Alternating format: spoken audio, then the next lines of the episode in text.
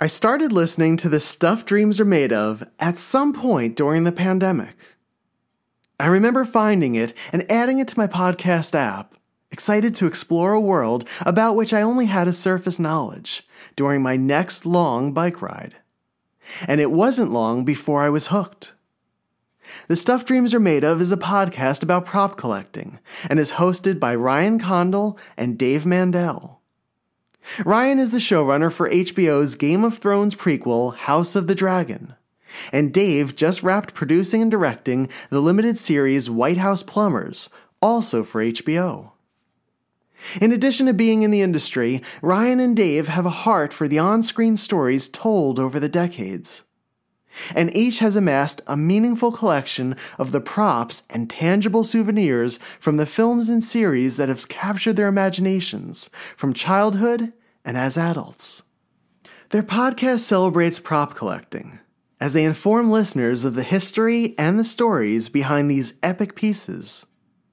But it also serves as a celebration of the friendships that form from a shared interest in collecting. The passionate and often humorous discussions create the magical illusion of being in the room with them, touring their collections or the collections of others, and often walking together through cinema's golden timeline. But some of my favorite episodes are their explorations through the latest catalog from Prop Store Auctions. Prop Store is an auction house that specializes in props and high end entertainment memorabilia. The company was started by CEO Stephen Lane in 1998 and has become one of the leading pop culture auction houses in the world. And every time Prop Store premieres one of its Old Testament sized catalogs, displaying some of the most jaw dropping items that have survived from the productions of yesteryear, Ryan and Dave crack it open for the first time together, and they share their opinions and extensive knowledge with all of us. Through these collectors, I have developed a fuller understanding of the prop world and a genuine appreciation for props and movie ephemera. And as a Star Wars collector, a lot of what I experience in our hobby is reflected in the world of props as well. The excitement, the friendships, the stress and the panic, the joy, the frustration, the hunt, and the love. It's all there, and it's really something all collectors share. Ahead of listening to Ryan and Dave tackle the latest catalog, I decided to flip through it for myself and to see which Star Wars treasures would be offered in Prop Store's summer auction. And I honestly believe it's one of the best collections of Star Wars memorabilia I've seen in a very long time. I wanted to dive even further into it. I wanted to learn about the items and to share the stories that went beyond the listings to give you a better idea of what was in this wonderful assortment of gems dating back to when Star Wars was still an idea, still an experiment, and still a new hope for the future of filmmaking and storytelling. This is a look at some of the special props, artwork, and souvenirs from George Lucas's Galactic franchise. This is the summer edition of a catalog prop store auction featuring highlights from Star Wars. This is how a person can lose his mind over a Luke Jedi bookmark. And this is Star Wars Prototypes and Production.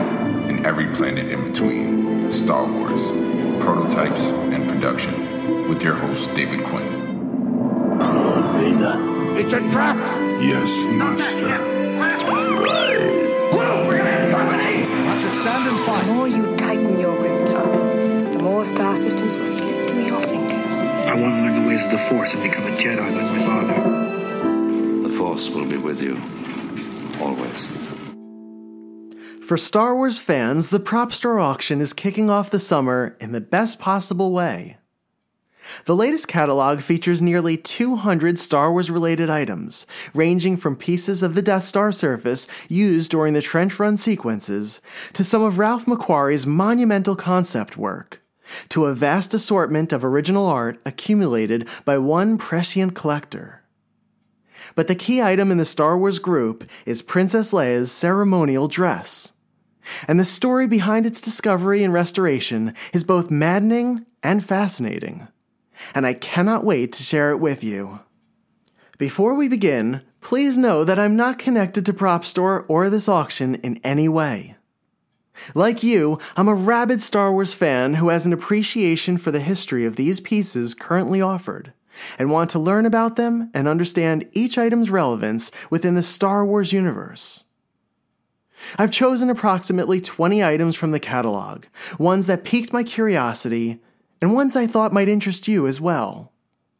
I did not want to focus on the values and only note some of the estimates to give you a general idea of the types of items we're discussing. So if you're ready, please find a cozy place to relax and pour yourself your favorite beverage. We'll be here for a while, and you can follow along with me by viewing the catalog at propstoreauction.com. The official name of the auction is the Entertainment Memorabilia Live Auction, Los Angeles 2023. It takes place over three days at the end of June, with each day covering 500 lots. And speaking of lots, we have lots to discuss when it comes to Star Wars, props, and original art. So let's open the catalog and learn more about Star Wars together.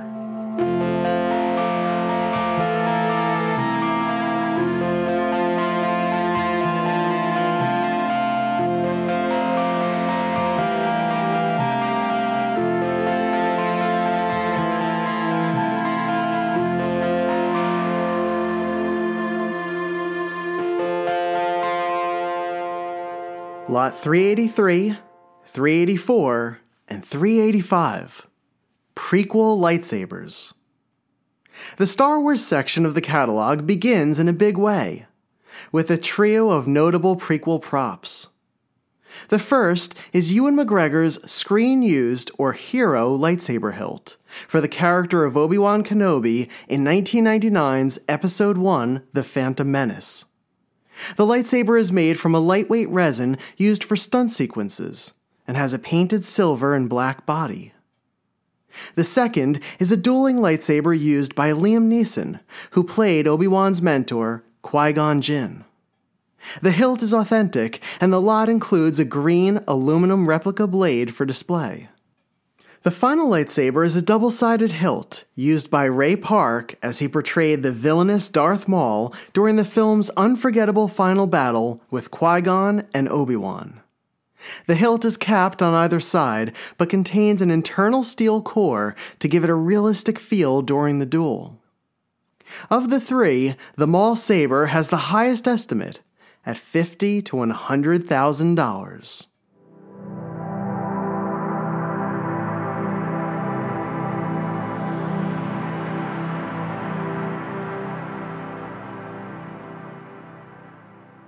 Lots 395 and 396 Revenge of the Sith lightsabers. Also in the same estimate range as the Maul Saber are two of the most iconic props from Episode 3 Revenge of the Sith. They are the dueling lightsabers for Ewan's Obi Wan and Hayden Christensen's Anakin Skywalker for the trilogy's finale on the lava planet Mustafar. As dueling sabers, they are less detailed which allowed the actors to wield them more easily during the action sequences. Each hilt is constructed of resin and is cast around an aluminum sleeve. The blade is a carbon fiber threaded into the top of the hilt. It is made to take an impact from repeated contact and has a plastic sheath around it to reduce chipping. Each will likely command a high price, but both actors have formed a beloved pair in the Star Wars universe. The Mustafar duel, which split the Jedi and sealed Anakin's fate as Darth Vader at the end of the prequels, is one of the most iconic scenes in the franchise.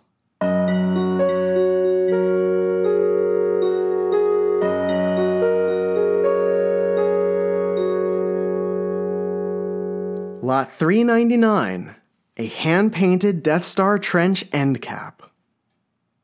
The Death Star trench run from the climax of 1977's Star Wars film is one of the most thrilling sequences from the franchise's on screen adventures. Using force perspective, famed designer Joe Johnston painted an image that continued the Death Star trench where the physical miniature model ended.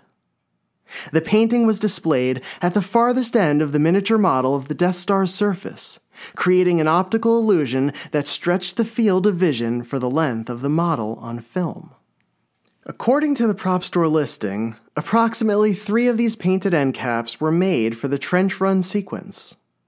The listing also showcases a photo of Johnston painting this particular end cap at his workstation at Industrial Light and Magic, George Lucas's special effects company. The painting stands at more than three feet in height and is two and a half feet wide. It is a tremendous piece, not only for the memorable sequence for which it was used, but for the artist who helped bring that space battle and Star Wars to the silver screen.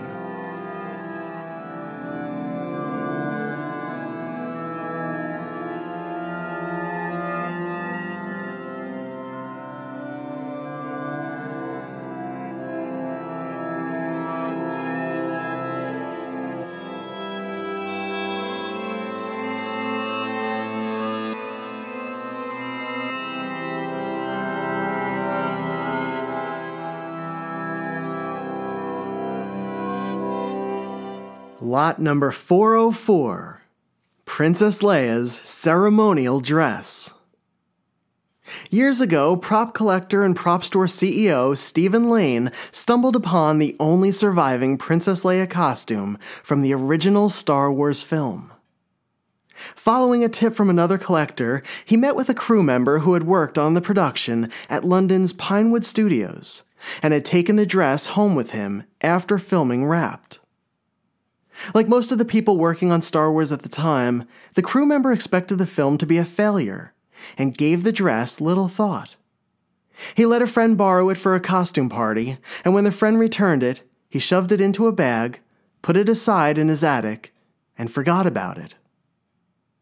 As Lane described the moment in an interview with the New York Post, he said the owner kept the dress balled up in the bottom of the plastic bag. It was in a really poor condition but instantly recognizable, partly because of the belt. It all came out grubby and torn, but it was also astonishing because it was clear that it was the real thing.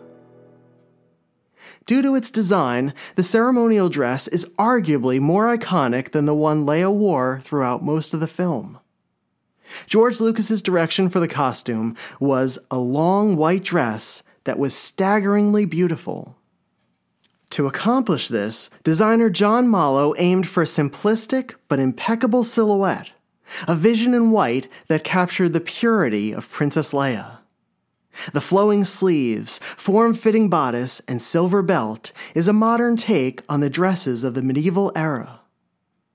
However, after spending decades in a bag in the attic, the dress required extensive restoration work to bring it back to its former state.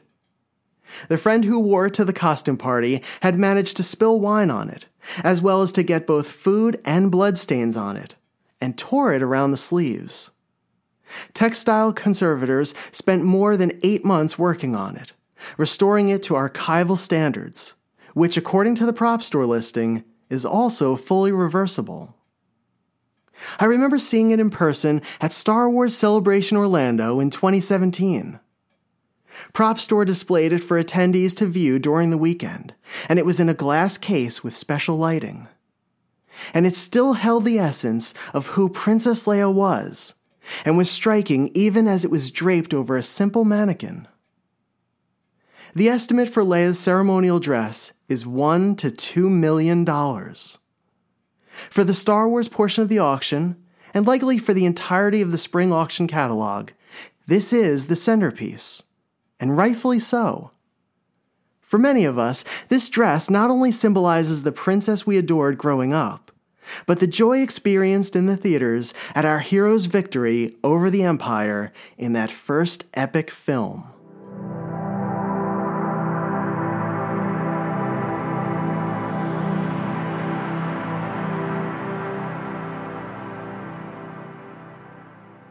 Lot number 405 a Ralph McQuarrie X Wing and TIE Fighter illustration. In the summer of 1976, artist Ralph McQuarrie designed an illustration bearing the logo for the upcoming Star Wars film. McQuarrie painted an image of an X Wing fighter ship mid roll and soaring upward while being pursued by a TIE fighter. The ships battled in front of an orange planet framed by a blue racetrack design. The words in the Star Wars logo appeared to curve around an imaginary cylinder, growing larger around the left and right sides and shooting toward the viewer. McQuarrie painted the image using gouache, an opaque watercolor paint. It features an earlier design for the X Wing, in which the fuselage contains a blue stripe instead of the more familiar red one, as seen in the film and on the toys. The painting was used on crew shirts during the film's production, and as the listing notes, likely utilized the X Wing and TIE Fighter to represent the special effects work done by the Industrial Light and Magic team.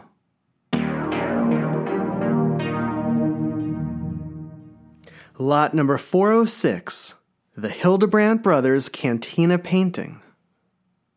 To promote the upcoming Star Wars film in 1977, the Marvel Comics International Group released the Star Wars Official Collector's Edition magazine. The magazine contained an interview with Greg and Tim Hildebrandt, the twin duo responsible for creating a legendary cinema poster for the film. This poster, often referred to as the Style B, featured Luke with his lightsaber raised above his head, with a blaster wielding Leia standing slightly below him. The duo was positioned in front of a starfield background with an enlarged Vader helmet looming overhead. According to Greg, George Lucas wasn't fully satisfied with Tom Jung's Style A painting and requested something more comic booky and during a 36 hour painting marathon, the Hildebrandts were able to come up with a design that captured recognizable comic book elements and forms, but with a cinematic sweep. The brothers also painted a cantina scene for the magazine, which is featured in the prop store auction. The image is surrounded by the darkness of a dimly lit corner of the cantina, where Hammerhead and three other strange creatures sit with drinks, while two Bith alien musicians play their instruments behind them. The Hildebrandts had a very unique style, marked by their use of deep, impactful colors.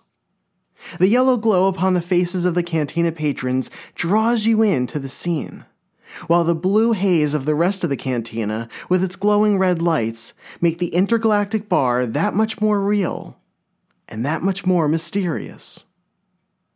The estimate for the painting is fifteen to thirty thousand dollars.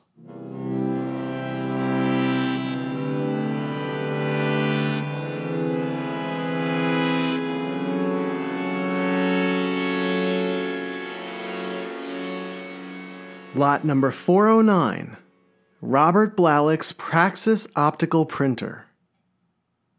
In an auction filled with historic pieces from the original Star Wars film, the optical printer is pretty unassuming.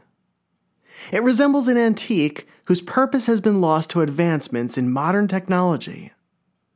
But this particular printer played a crucial role in the making of Star Wars. One of the most important keys to the success of Star Wars was its groundbreaking special effects. At the time, the team at Industrial Light and Magic faced an unimaginable deadline to produce 300 revolutionary effect shots in seven months.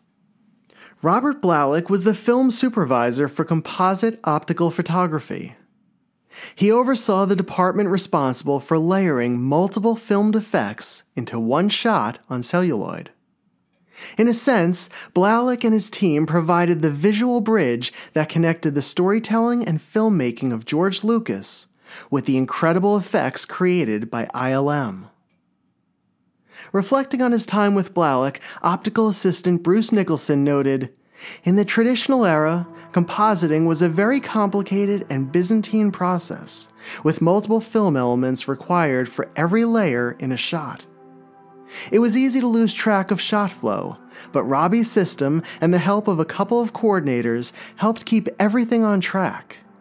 He combined artistry and technical know how, the main qualities needed for success in visual effects. And to make these composites happen, Blalock customized a Praxis optical printer, which was used to complete every effect shot for Star Wars. The Praxis printer consists of a camera, two projectors, and a lamp housing. It is stationed on a long base that was crafted to prevent vibration or movement, so that the effects lined up properly for each frame. In addition to Star Wars, Blalock used the printer for films like Blues Brothers, Airplane, and Robocop. Blalock was part of a team recognized for their industry changing work on Star Wars, winning an Academy Award for Best Special Effects in 1978.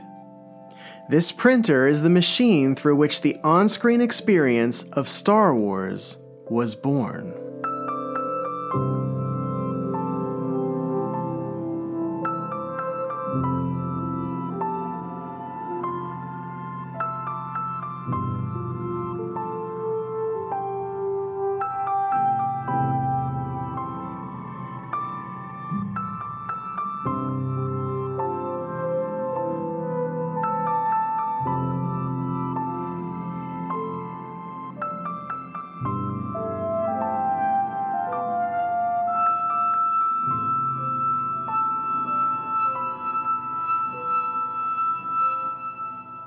Lot number 426 The Empire Strikes Back unproduced Lando Calrissian 12 inch figure outfit.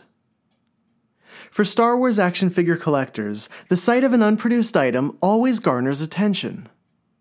The large size action figure line featured 12 inch versions of the Star Wars heroes, villains, and droids. After the first film, only two figures from the sequel were produced before the line was canceled IG 88 and Boba Fett. Four other characters were planned, but never made it to retail in 1980. The apparent rarest of the four was Lando Calrissian. According to the Star Wars Collector's Archive, while only one complete figure of Lando has surfaced, his proposed outfit has made it into the hands of a few collectors and is now offered in the latest prop store auction. The outfit is one of only a few known to exist and consists of a blue tunic with black piping and a black pair of pants. It is presented on a headless Han Solo body, which is likely how it was discovered by the collectors who originally found it. The estimate on this piece of large size Kenner history is twenty to forty thousand dollars.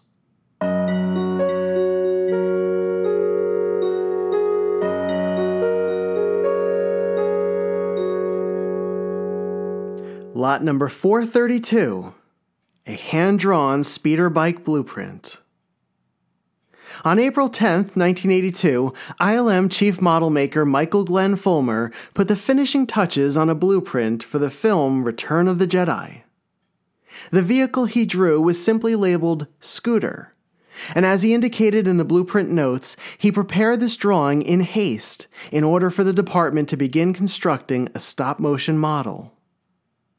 The drawing illustrated a side view and an overhead view of the scooter, which later became known as the speeder bike. In the film, Imperial biker scouts rode them as they patrolled the forest moon of Endor, and during a chase sequence with Luke and Leia. Fulmer shaded in the side view of the speeder bike, adding a three dimensional quality to what would otherwise be a flat interpretation of a design and this blueprint is likely one of the first images of a vehicle that is still used in Star Wars stories today. The speeder bike recently appeared in The Mandalorian, almost 40 years after it debuted in Return of the Jedi. ILM model shop supervisor Lorne Peterson kept the three foot long blueprint after production on the film concluded, and is offering it for sale for the first time through the prop store auction.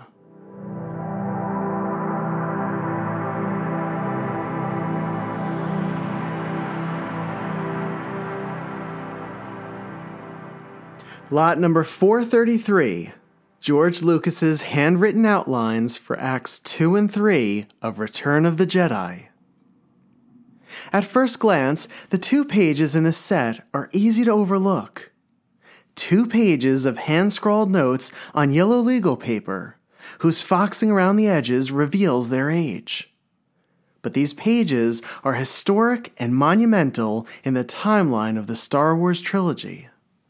While drafting the story for Return of the Jedi with screenwriter Lawrence Kasdan, George Lucas created the outlines for Acts 2 and 3 of the film. In the outline, Act 2 opens with Darth Vader talking to Luke through a dream.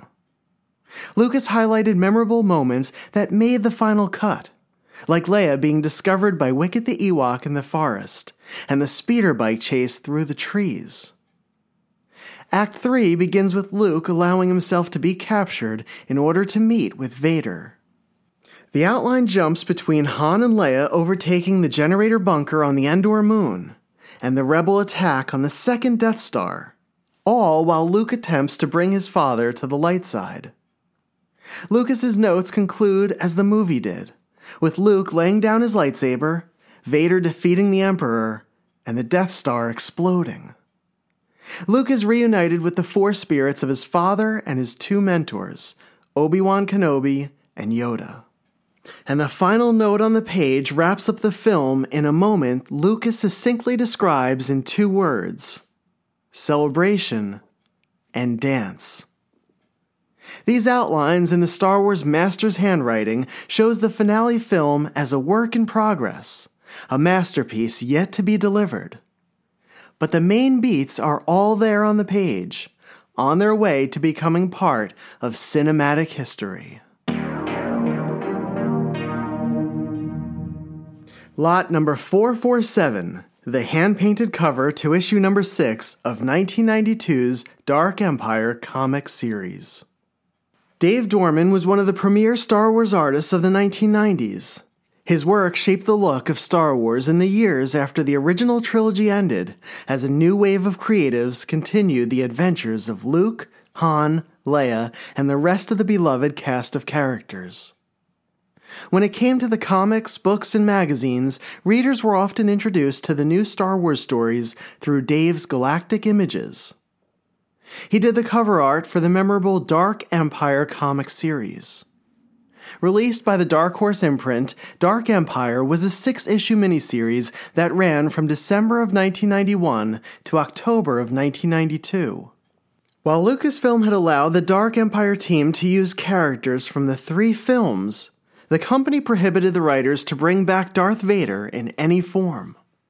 So they settled for what they felt was the next best thing a return of the Emperor in a younger clone body.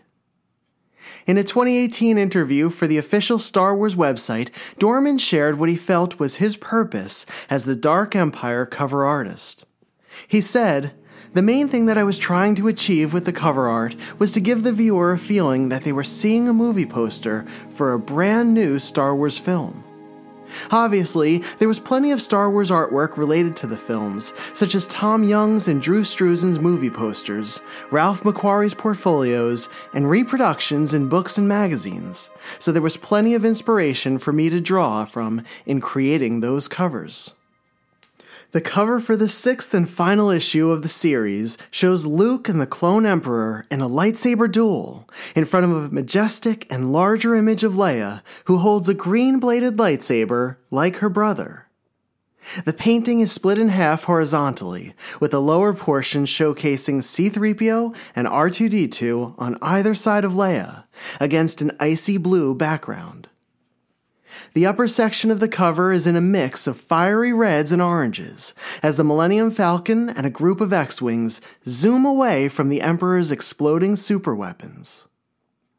The cover is beautifully rendered in Dorman's instantly recognizable style, which helped to define the era of wild and imaginative Star Wars storytelling, occurring between the original trilogy and the prequels. The lot also includes a preliminary ink sketch of the final cover, with Dorman's annotations explaining each part of the drawing.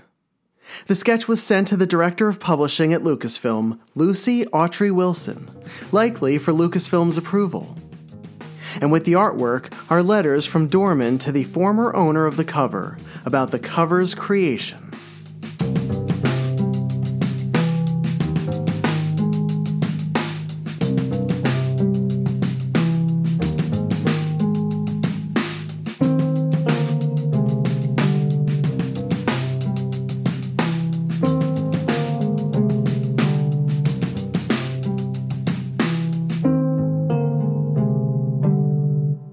Lot number 448 Yoda's World Trading Card Painting.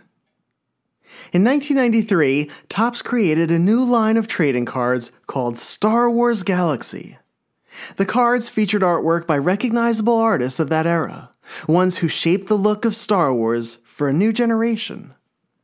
For the second series in 1994, the company released a few promotional cards ahead of the launch. Promo card P3 was drawn by John Room and showed creatures from Yoda's species worshipping a Yoda like statue. When Lucasfilm saw the unapproved image, the company immediately halted production on the card. Only a few examples survived, making it heavily desirable to completists of the 1994 set. Room's painting has become an iconic piece of the 1990s Star Wars history, due to the fact that Lucasfilm did not want the image released. While the company wanted Yoda's backstory to remain a mystery, it finally consented to authorizing the image for a Topps card series in 2009.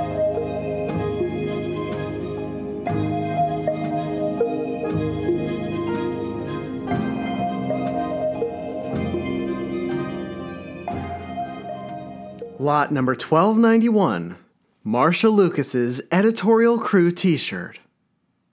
Without Marcia Lucas, we wouldn't have had the shot of Leia giving Luke a kiss for luck before the duo vaulted across the Death Star chasm to flee from the incoming Stormtrooper brigade.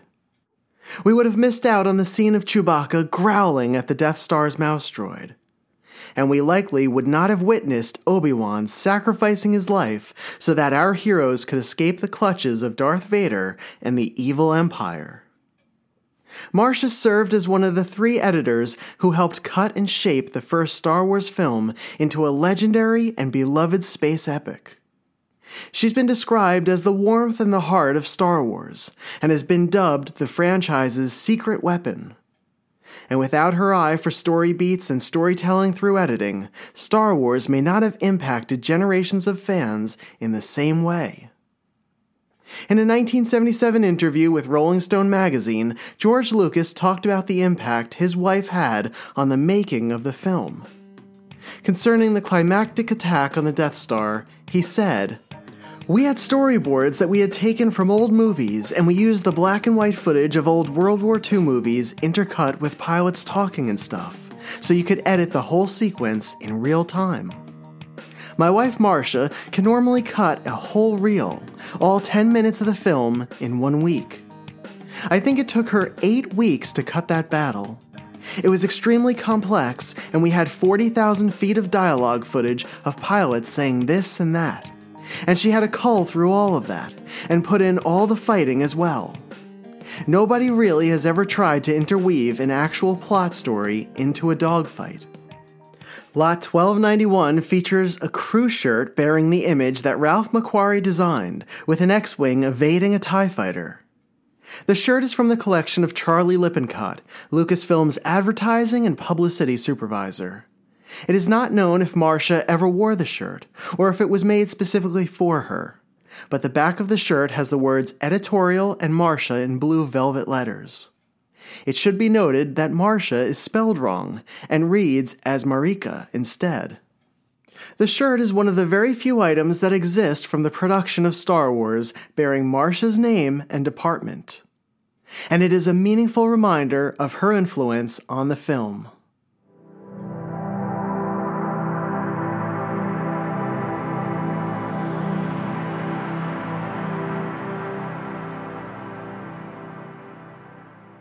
Lot 1337 Ralph McQuarrie's sketches for Lando's Mind Harp of Sharu book.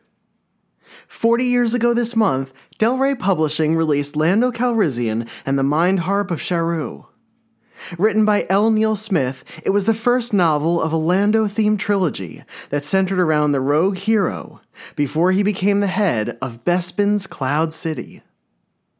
While artist William Schmidt later illustrated the novel's cover, famed Star Wars film designer Ralph McQuarrie created some of the earliest sketches for it. Lot 1337 features a pair of concept drawings for this first Lando story. The image on the left is entirely in pencil and shows a blaster wielding Lando in a space jumpsuit with a multi tentacle droid named Vuffi Raa in front of a Sharu pyramid. The image on the right depicts him seated and holding the glowing key to the titular mind harp of Sharu, once again joined by Vuffi Raa. In the second drawing, Lando and Vuffi Raa are brought to life with inked highlights, while the characters looking on in the background are etched in a soft pencil. Ralph McQuarrie is one of the artists responsible for creating the visual world of Star Wars. And to see his concept work for the first solo Lando novel is incredibly impressive. The images are also annotated, highlighting elements like smoke and flames, and calling to attention a partial view of the Millennium Falcon.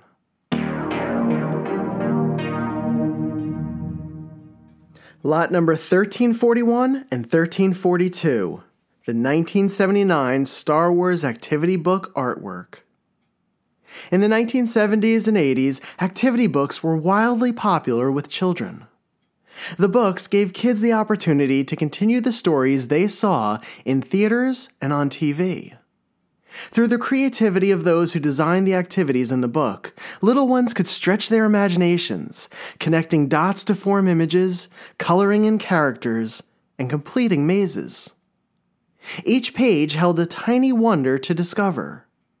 And in a pre internet era, activity books brought home the characters and planets of properties like Star Wars. In 1979, after the blazing success of the first Star Wars film, Random House released two merchandising tie in activity books. The first was Luke Skywalker's activity book, whose cover featured the titular hero leading a pack of X Wings through space. The second was Darth Vader's activity book, which had a menacing image of the Dark Lord brandishing his red bladed lightsaber within the halls of the Death Star. The books were created by James Razzi, with illustrations by Patricia Wynn. Lot 1341 consists of eight sketches by Wynn from the Luke Activity Book. Two of the four larger sketches depict the space battle between X Wings and TIE fighters. The third featured a maze to help Luke and his landspeeder return to the Lars homestead while avoiding Tusken Raiders. And the fourth zoomed in on Luke and Han conversing in the cantina. Three smaller images done in a stipple ink style showed Luke wearing a blaster helmet and practicing his lightsaber skills, flying his X Wing, and holding a lightsaber. And the final image, done in a narrow strip, recreated the meeting with the Jawas as they sold droids to Luke and to Uncle Owen. Lot 1342 consists of eight sketches from the Vader Activity Book, also done by Wynn in her crosshatch and stipple style. The three smaller images are of two stormtroopers and the Death Star. There are two horizontal strips, one where Vader is showing Luke an Ace of Spades card, and one depicting Obi-Wan's magical disappearance during his duel with Vader, over four frames. The final three sketches are a close-up of the Vader Kenobi duel, the X-Wing trenches run through the Death Star, and a maze to rescue Princess Leia from Darth Vader and the Stormtroopers.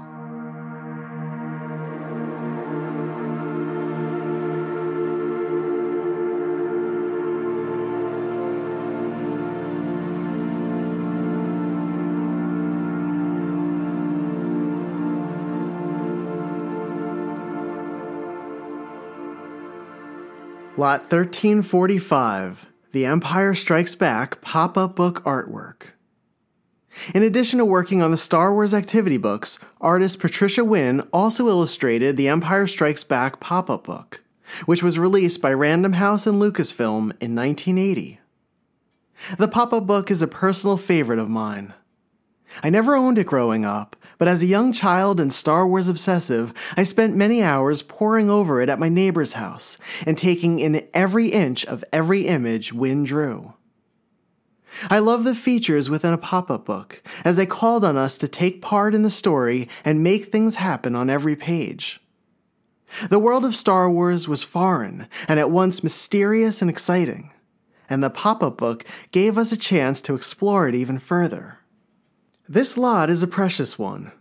It consists of a Hoth landscape, Luke hanging upside down in the Wampa Cave, and a view of the underbelly of an AT-AT during the Rebels' snowspeeder attack.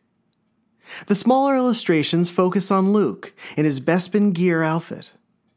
He is seen sitting on the floor of Yoda's hut on Dagobah, and then sneaking through the corridors of Cloud City, and finally locked in a lightsaber duel with Darth Vader during the film's climactic sequence.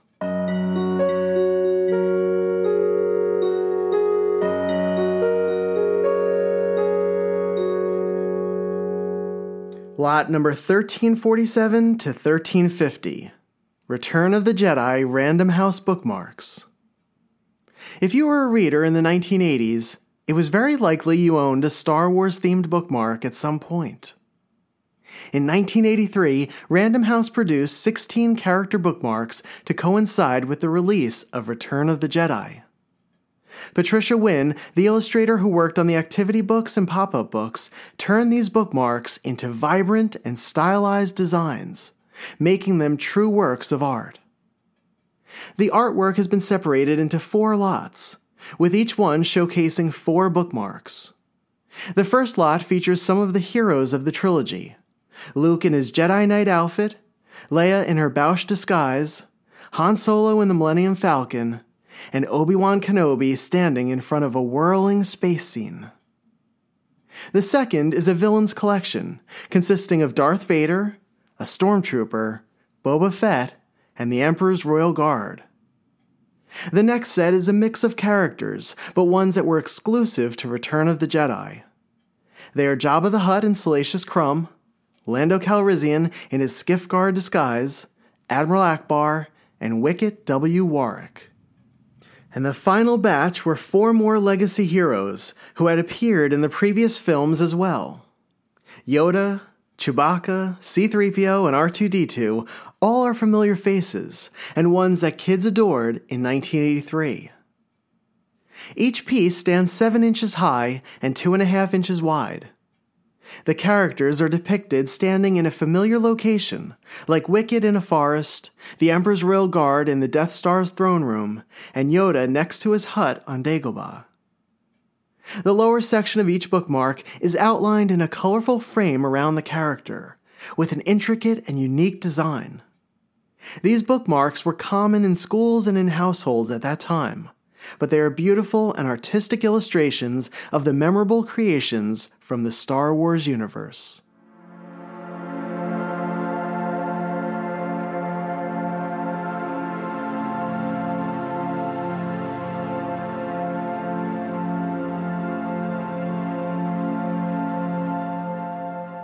Lot number 1358 An Ewok Adventure Book Artwork. In 1984, Random House published the children's book Wicket Finds a Way, an Ewok adventure.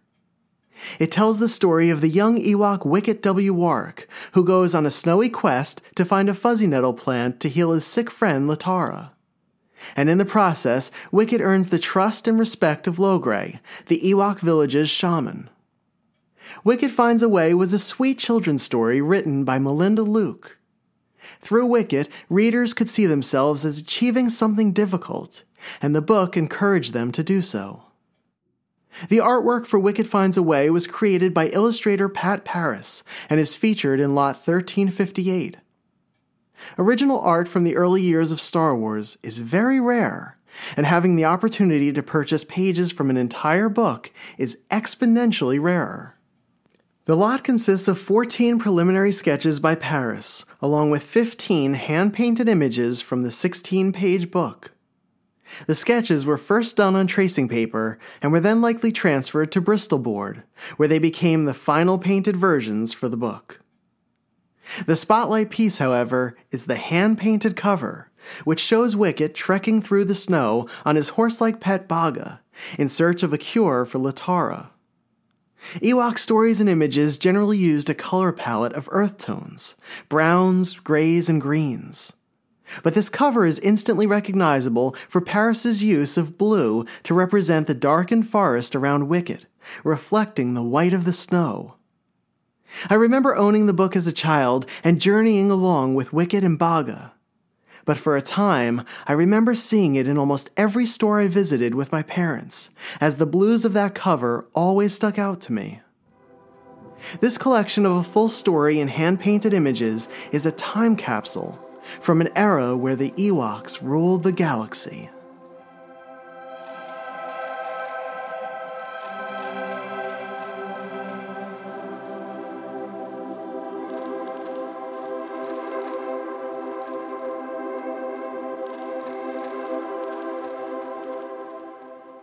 Lot number 1369, an autographed 3D printed prototype Luke Skywalker lightsaber hilt. In 2015, 250 lightsaber hilts were 3D printed as part of a campaign by Omaze and the Make a Wish Foundation. These hilts were promotional items given to donors. The design of the hilt was based on a very early prototype for Luke Skywalker's lightsaber and were printed in a gray resin. The bottom of the hilt bore a resemblance to the base of Obi Wan Kenobi's saber from the prequel trilogy, where the pommel was shaped slightly like a bulb. The handle has a cutout block of rings surrounding it, similar to Luke's lightsaber in Return of the Jedi, which then transitions to a tighter horizontal notch, reminiscent of Qui Gon's saber from Episode 1. The most interesting part of the prototype saber is the guard at the hilt, which begins along the side of the saber and curves upward and over where the blade would extend. The hilt was autographed by the legendary John Dykstra. Dykstra was a special effects supervisor at Industrial Light and Magic and created the Dykstraflex motion controlled camera specifically for the filming of Star Wars. Through his work, he helped to bring the groundbreaking effects to the big screen, like the massive Star Destroyer that opened the film, as well as the visuals for the glowing lightsabers. Dykstra was one of Star Wars' most crucial contributors, and his work changed filmmaking forever.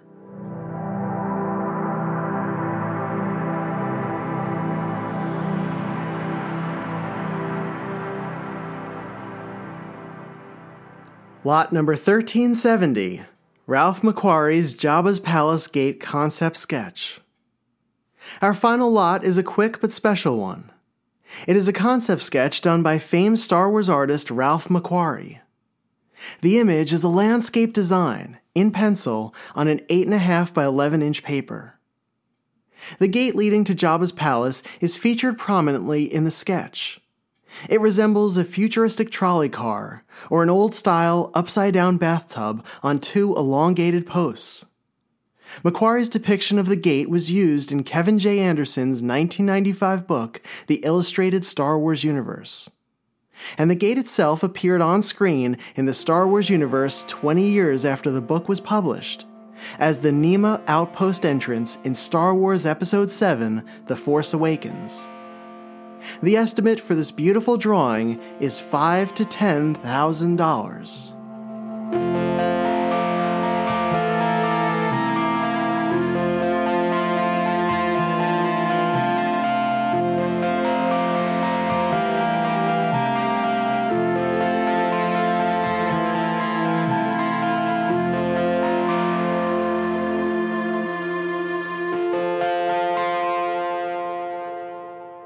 So that is but a taste of the almost 200 Star Wars related items in this summer's catalog.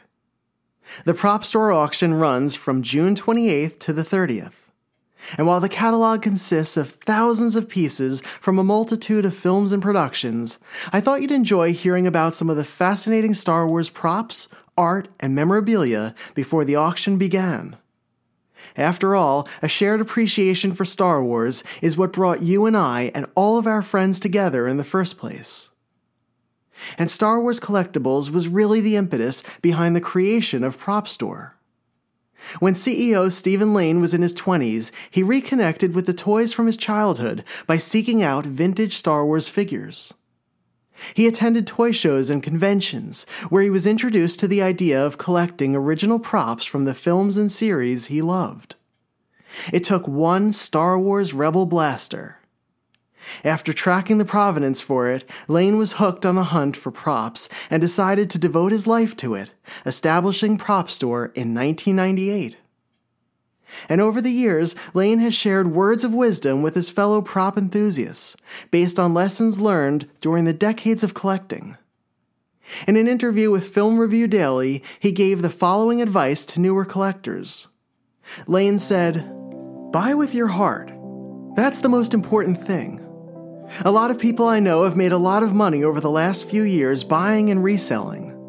But I think if you're just coming into the hobby, you want to think about what it is that excites you and interests you.